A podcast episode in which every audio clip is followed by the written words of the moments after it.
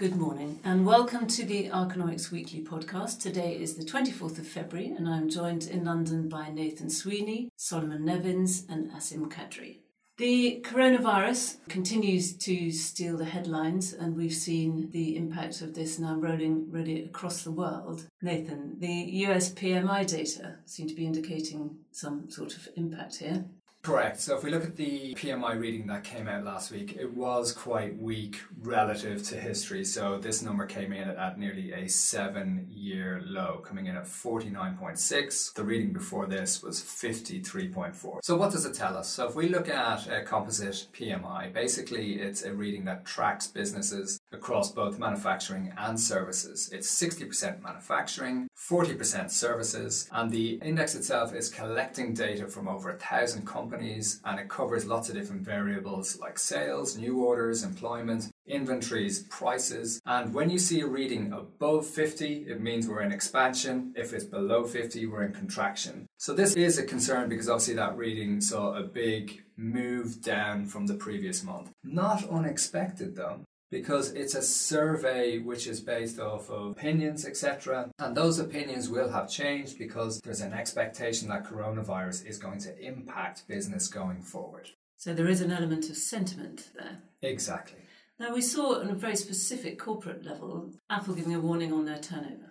Yeah, so I think this is quite important. So if we think about Apple, Apple is the biggest tech company in the world. So when Apple comes out and they say we expect our revenues to be weaker in this quarter because of the impact of coronavirus, the world stands up and listens. So a lot of businesses thought that when we come back from the Chinese New Year, everything's going to resume, maybe at a slower pace, but it'll pick up. And what Apple are saying is that that's not the case. So they do expect uh, the impact of coronavirus to impact their whole manufacturing supply chain and result in iPhones getting to the market slower, and therefore that is going to reduce their profits in Q1. Certainly will. So if we come then on to what's going on in China in terms of policy response from the People's Bank of China. So we've seen the People's Bank of China continue to be highly supportive and really look to mitigate the impact of coronavirus on economic activity and also equity markets. Looking at last week, there were two rounds of monetary easing. So, firstly, we saw the medium term lending facility lowered by 10 bips on Monday. And then following that on Thursday, we saw the loan prime rate lowered by also 10 bips. I think also importantly, we saw the People's Bank of China release their monetary policy report, and that really reiterated their stance,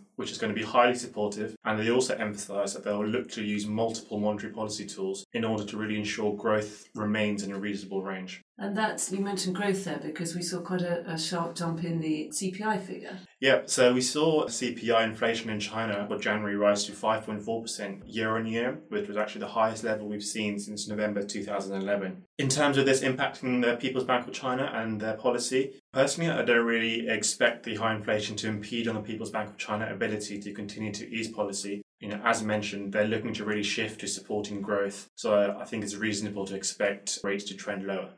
So headline growth figures being the focus for them. Exactly. So we've seen quite a, sharp jump in the gold price this week. Absolutely. Gold was up 4.2% on the week, biggest weekly gain in four years, and it takes it to a seven year high. Now, at this point now, gold is the best performing major asset class year to date, up 8.3% versus 3% for global equities and about half a percent for the global aggregate bond index. Clearly, gold is performing well on a risk off bid. People looking for safe haven asset against the coronavirus pandemic fears. But this combination of risk off sentiment and rising inflationary pressures is pretty supportive for the gold investment case. Not only have you seen strong inflation prints from China, but the January CPI print in the US came in at 2.5%. So, whilst the Chinese central bank may be willing to ease in the face of inflationary pressures, that may not be the case for central banks in other parts of the world. And against that backdrop, gold looks somewhat attractive compared to normal fixed rate bonds. Yes, indeed. So, if we look at what's coming up this week, we have a certain number of Federal Reserve speakers giving some comments potentially on this situation. That's quite an important point. We do have Fed speakers speaking this week, you know, so the market will be focusing to see what they say about coronavirus. Will they talk about providing support to the market because of the coronavirus? But I think that the market is generally going to focus on yes, what has the central banks got to say? Are they going to provide support? What are companies saying? How is that impacting their profits going forward? And then a big key focus, I think, for investors generally will be to understand the nature of how such events impact markets historically. And what we've seen is that when you've seen sharp sell offs, as we're seeing this morning, as a result of concerns about virus, you tend to see sharp recoveries on the other side when you see containment. And, you know, we've seen instances of that happening in the past when we had SARS, etc. So I think uh, investors can take some comfort from that. This is the buying the dip story. Yes, that's the general takeaway from that comment. Thank you all very much. Thank you. Thanks. Thank you.